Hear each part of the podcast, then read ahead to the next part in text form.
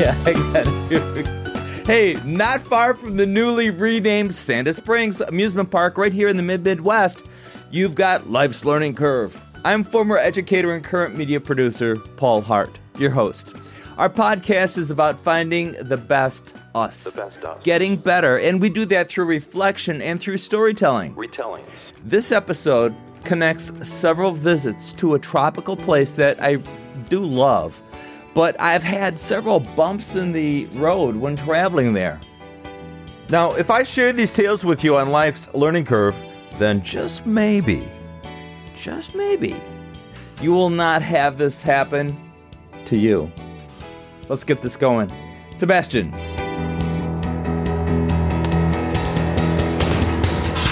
Life's Learning Curve with Paul Hart. Episode Saint Martin Bunco. Stand by.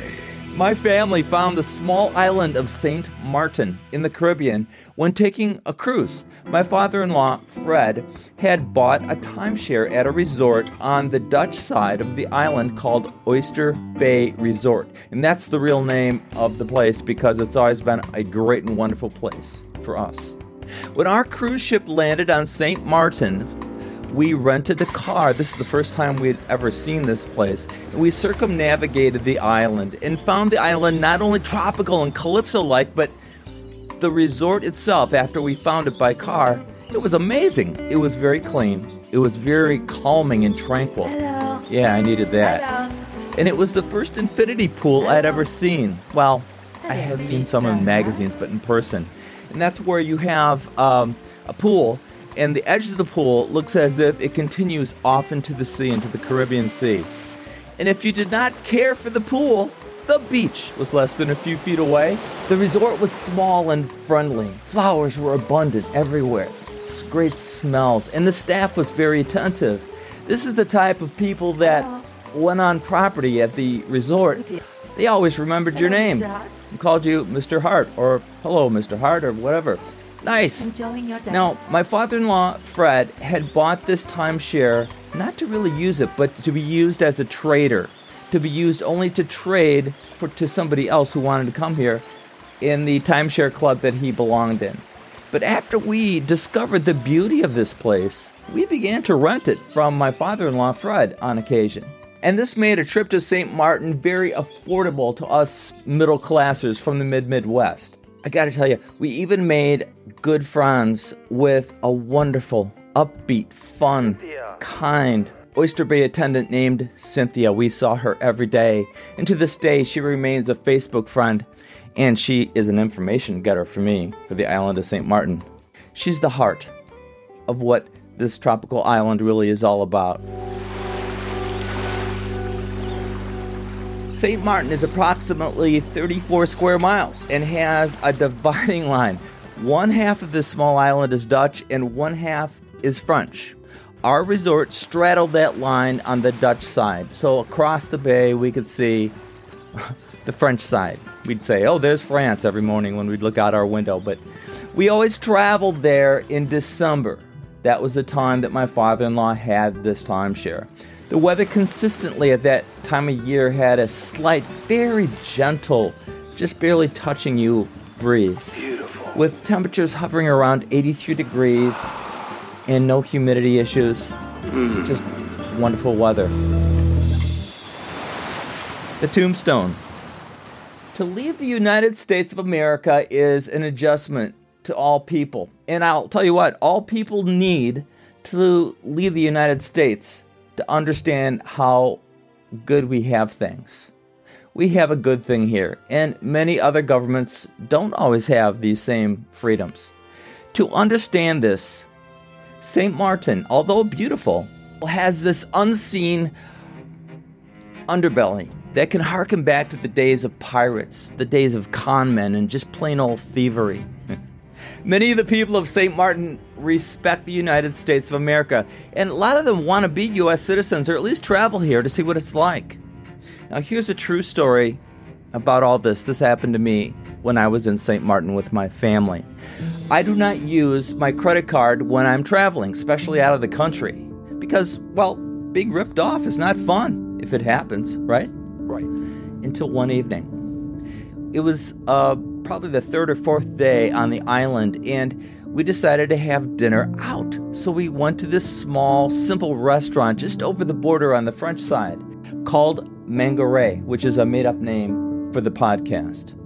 As our family of four drove east with the beautiful, tall, flowered, fragrant cliffs to the north and the beautiful Caribbean Sea reflecting the sunlight to the south, I was an optimistic, naive tourist, and I had no idea that day what was about to take place.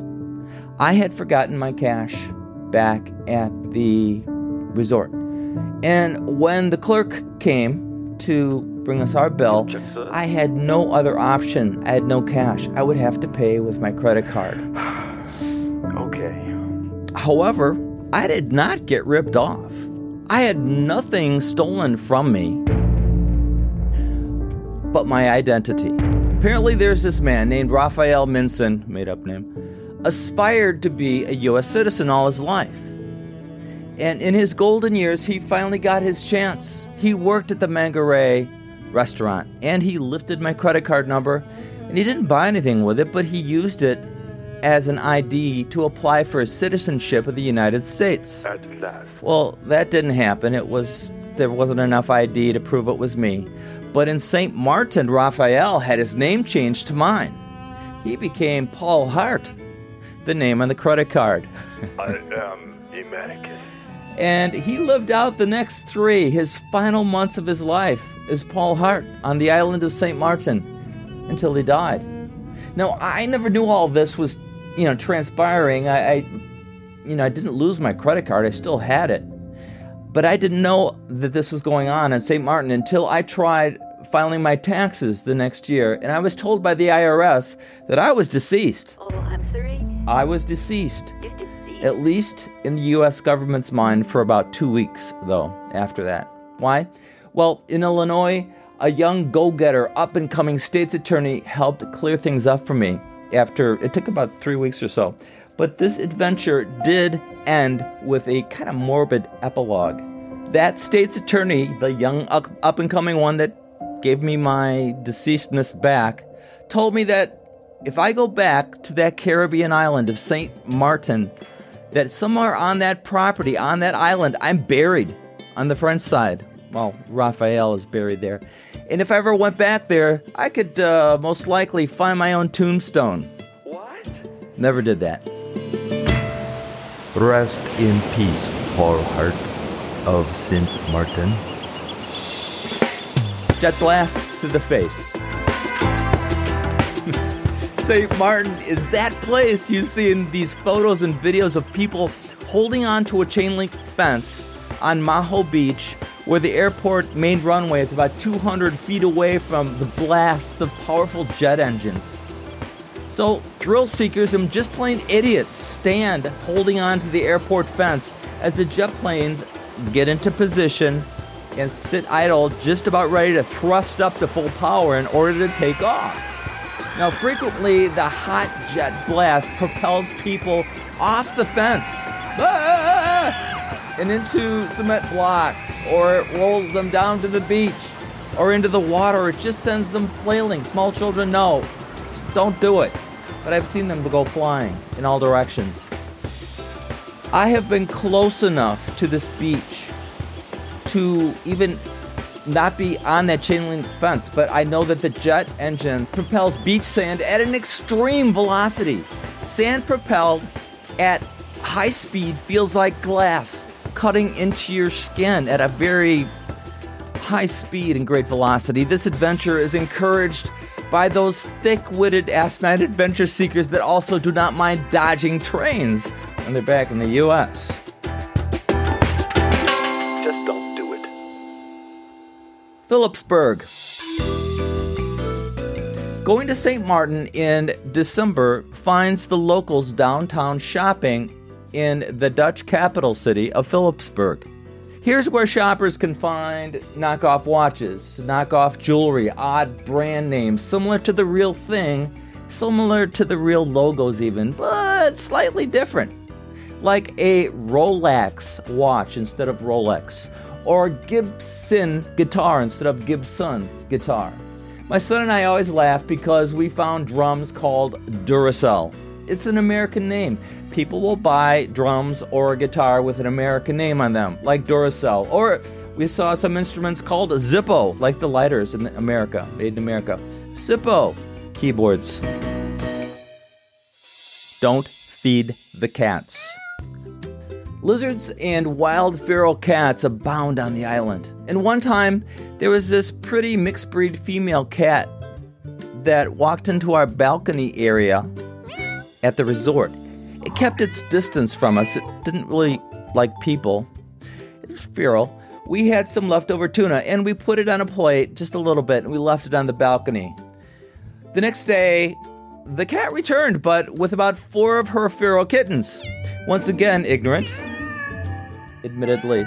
We put our leftover tuna on a plate and left it outdoors. It had been sitting in our refrigerator, and they might as well have it. That's what we thought. We did this for the remainder of our week there. And after returning home to the mid-Midwest, I was looking around online. I happened to check in at the resort website. You know, just to, oh, we were there last week. To see a photo of the next tenant who got our room, and they had posted a picture where a gaggle of feral cats were hungry, and they could be seen literally crawling up the screen. They're now on the screen, climbing the screen, screen door, trying to get in on the porch, and it was our room, our old room from the week before, demanding food. More tuna! Learned a valuable lesson that wild cats are just that. They're wild. They need to get their own food in their own way. Now, if you watch the video side of the podcast on YouTube, there's a video side, you can see the photos, our photos of the cats visiting, compared to the next tenant's cat photos for the next week, crawling the screen. Search YouTube for Life's Learning Curve. To break in. The last time my family was in Saint Martin, about five months before then, they had had a pretty bad hurricane. And when there's a hurricane, people do sail to the island or they fly to the island to repair things, to rebuild things, to bring in lumber, et cetera. But sometimes it also brings pirates, con men, and some sketchy characters to pose as builders or rebuilders. And unfortunately, oftentimes, they remain on the island to see what they can get from the locals and from the tourists. Rip off. Now, some of these guys even figured out how to become police officers. That's not good. Now, no one was really safe from this, and once again, I realized just why the United States remains a unique and very safe place to live, you know, in general. So one day in Saint Martin, while driving the perimeter of the island, in a beautiful, very small port town on the French side called, I think it's pronounced Grand Case. Grand Case. So we're in Grand Case, small town, French side. Now, when in Saint Martin on vacation, when I exit my vehicle, my rental car, I never leave anything behind, ever. Even in a locked car.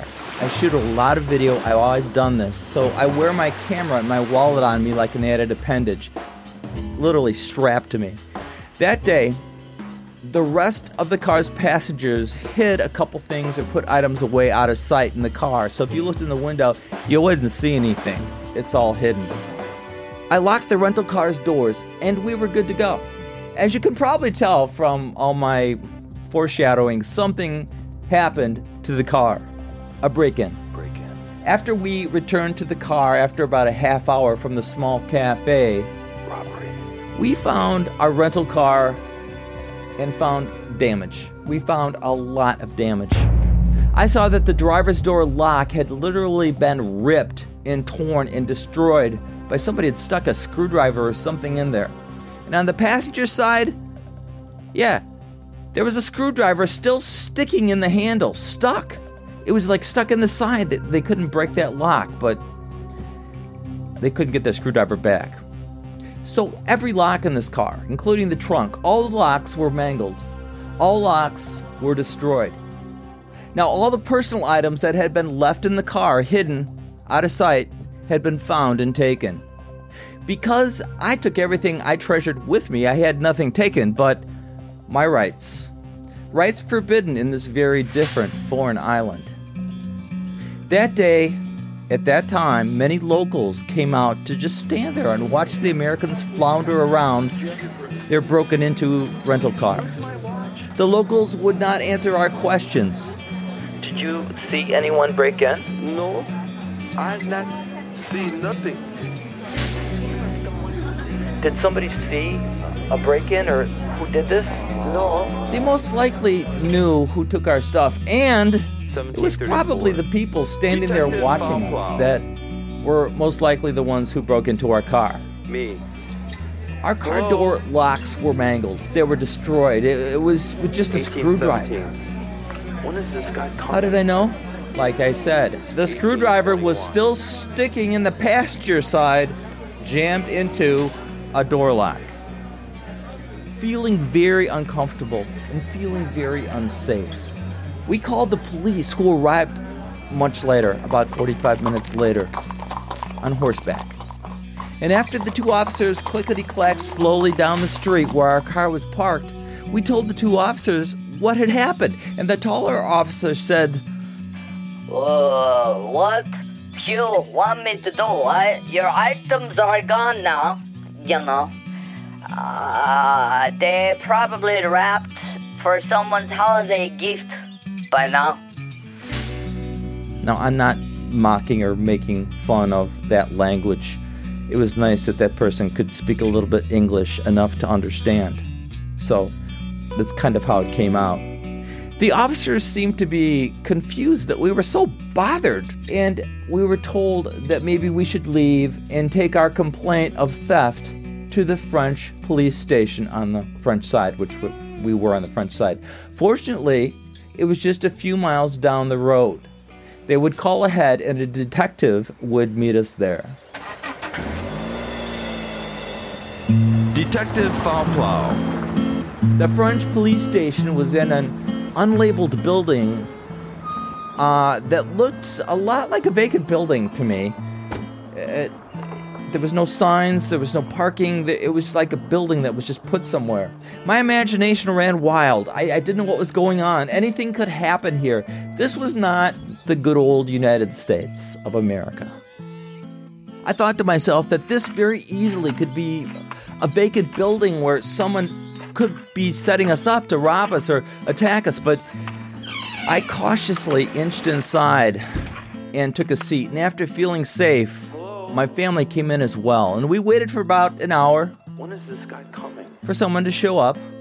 When a detective did show up, Bonjour. He spoke French and a small bit of English, just like the police officers on horseback.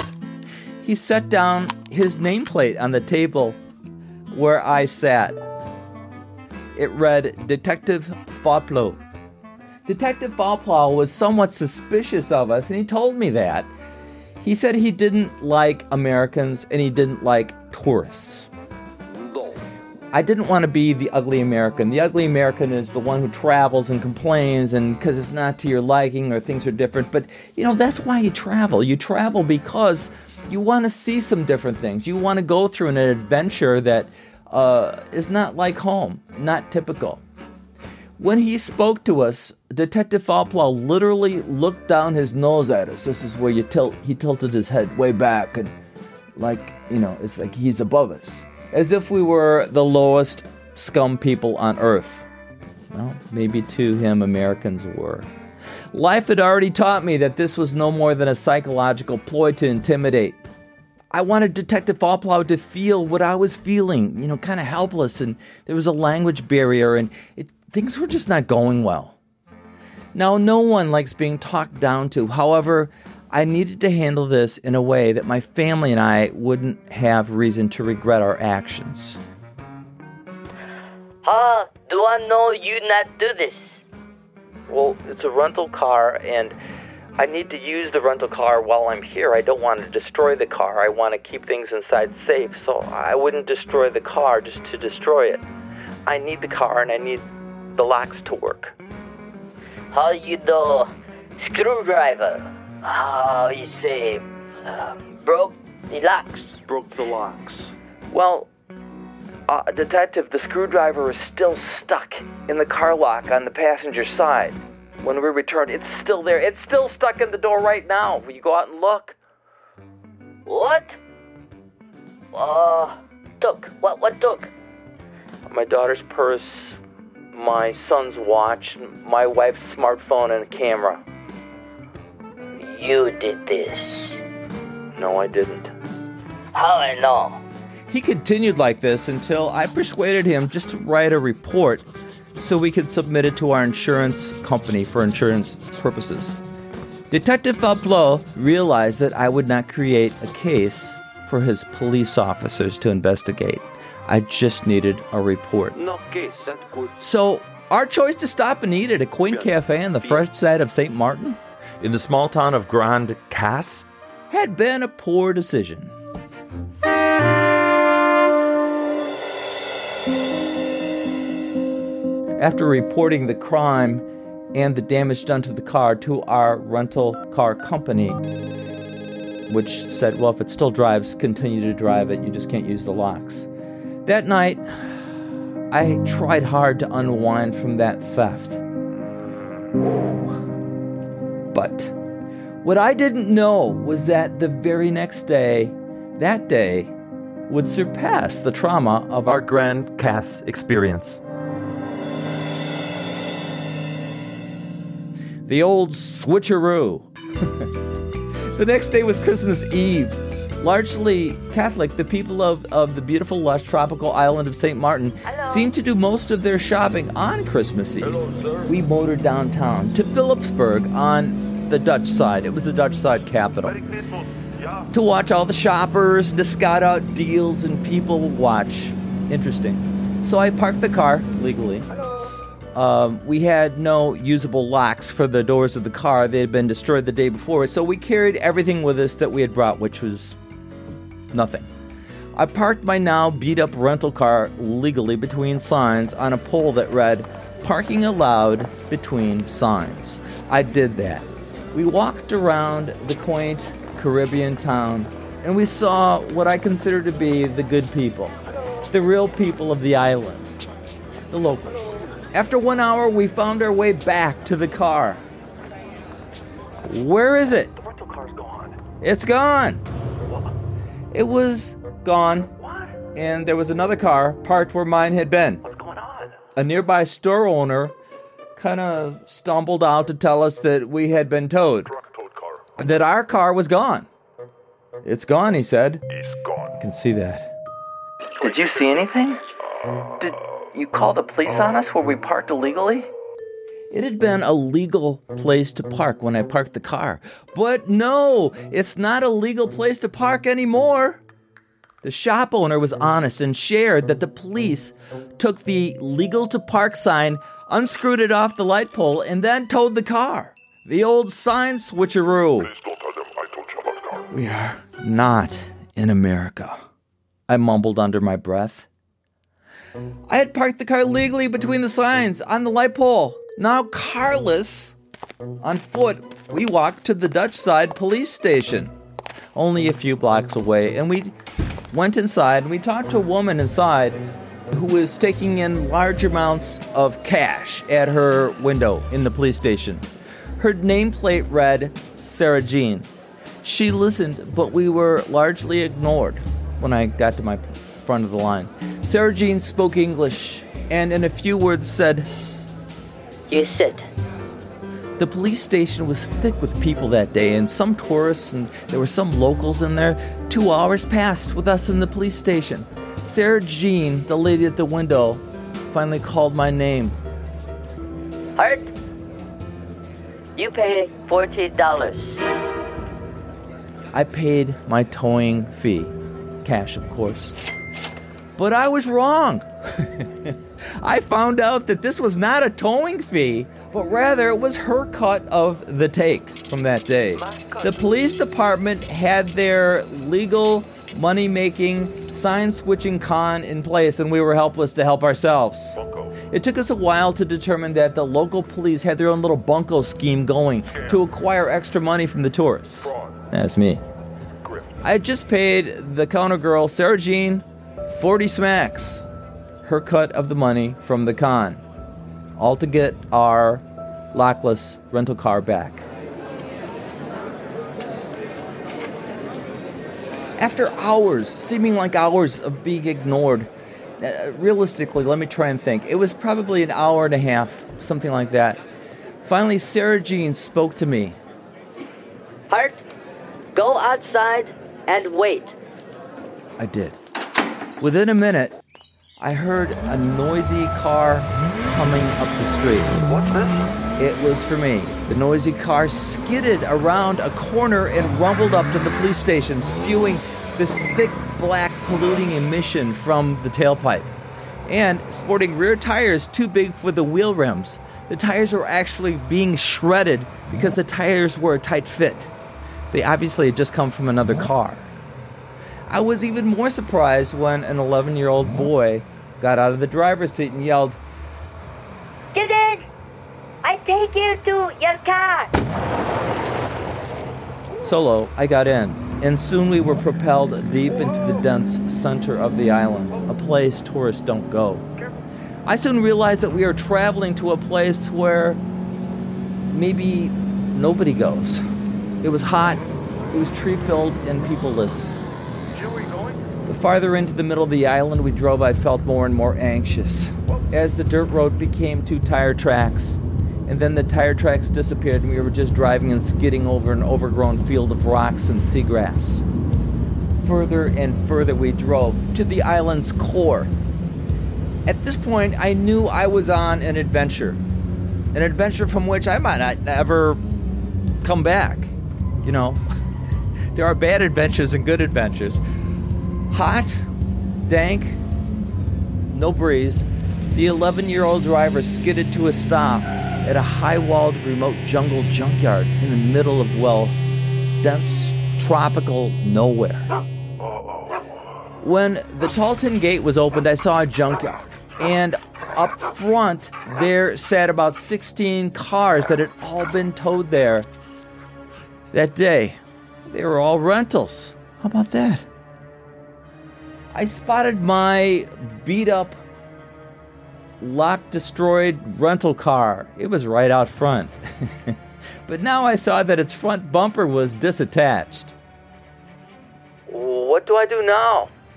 I asked the eleven-year-old boy.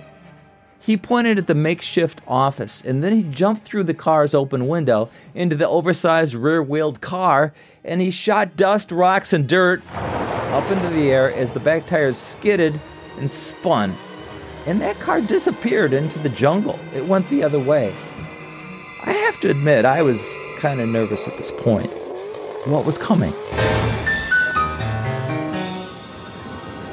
I walked up three, four steps into a makeshift office, and at this point I expected anything. I had this ominous feeling that I was about to meet the worst part of my day. Hello? Like it could get worse, but yeah, it could.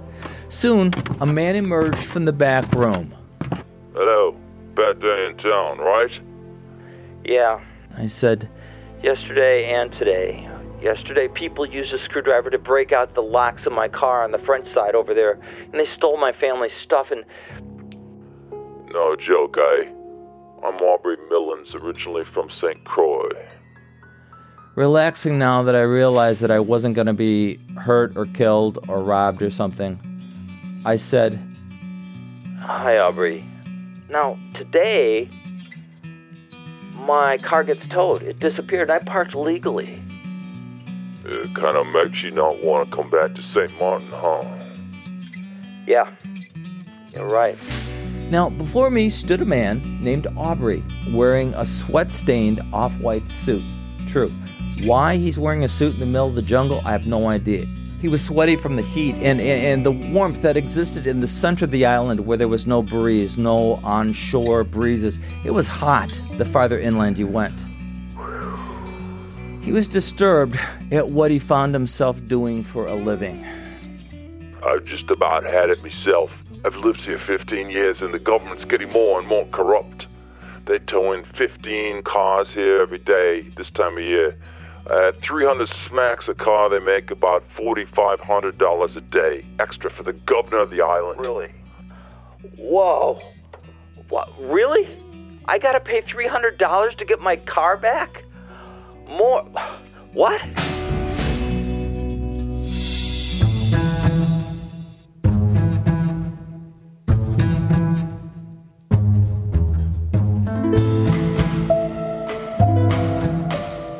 Right, right, I understand.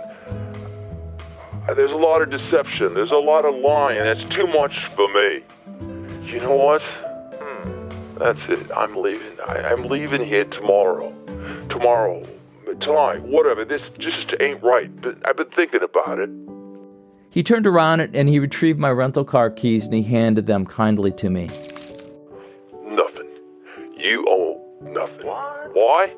Because I quit. You seem to be a decent man. For thirty bucks a day, that's what I get. I'd rather take my chances and leave. I got family in Saint Croix. Come on. Thank you. And with that, Aubrey walked me out to my beat-up, lock-busted, bumper-dropped car. We shook hands, and then Aubrey seemed to vanish behind the outer high-backed tin wall. I got in my rental car. I started it up. Good, it was running. But I detected a slight new rattle. Doesn't surprise me.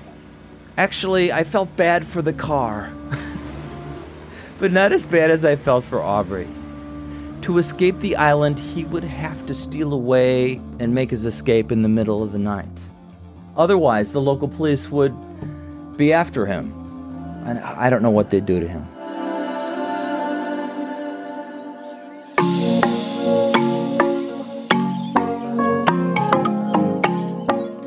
Yes, I had an adventure outside the typical tourist norm. My family and I had survived a possible bad situation. But at the end of the adventure, I found Aubrey of Saint Croix. A kind man with ethics, living in an unethical island environment. You know, at first I thought that common criminals on that first break-in to my car had broken into my rental car.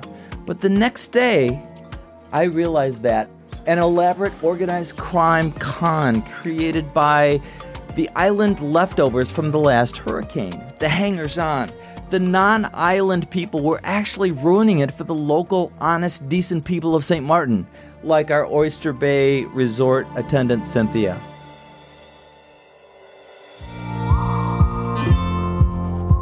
So what did we learn from all of this? What did I learn? Well, as much of a paradise as Saint Martin is to me and to many others, it's has its own dark side, its own underbelly, and it is not the United States of America. We cannot go there and expect sameness. Hey, that's why we travel, as I said, to get away and to find something different. Hopefully something legal. One of a kind. Something diverse. Have an adventure. Now, ten years ago, Saint Martin did have common laws, but they were not being enforced. That's when the story took place. But rather, they were exploiting people. ten years back is different than present day Saint Martin. Better? Worse? Well, I'll tell you what. I trust my island friend Cynthia to let me know. Now, would I go back there again? Absolutely, I would. Because over ten years has passed, and governments change, politicians change. But even ten years back, there was still good, and the good still outweighed the bad. You know, I realize on this podcast episode I've been talking about the bad adventures that happened to me. But I gotta do one that talks about the great things about Saint Martin as well, and there's plenty of them. They far outweigh the bad. I'm still optimistic. For Life's Learning Curve, I'm Paul Hart. Subscribe to Life's Learning Curve at lifes learning curve dot org and leave a review on Apple Podcasts, Stitcher, or Podchaser.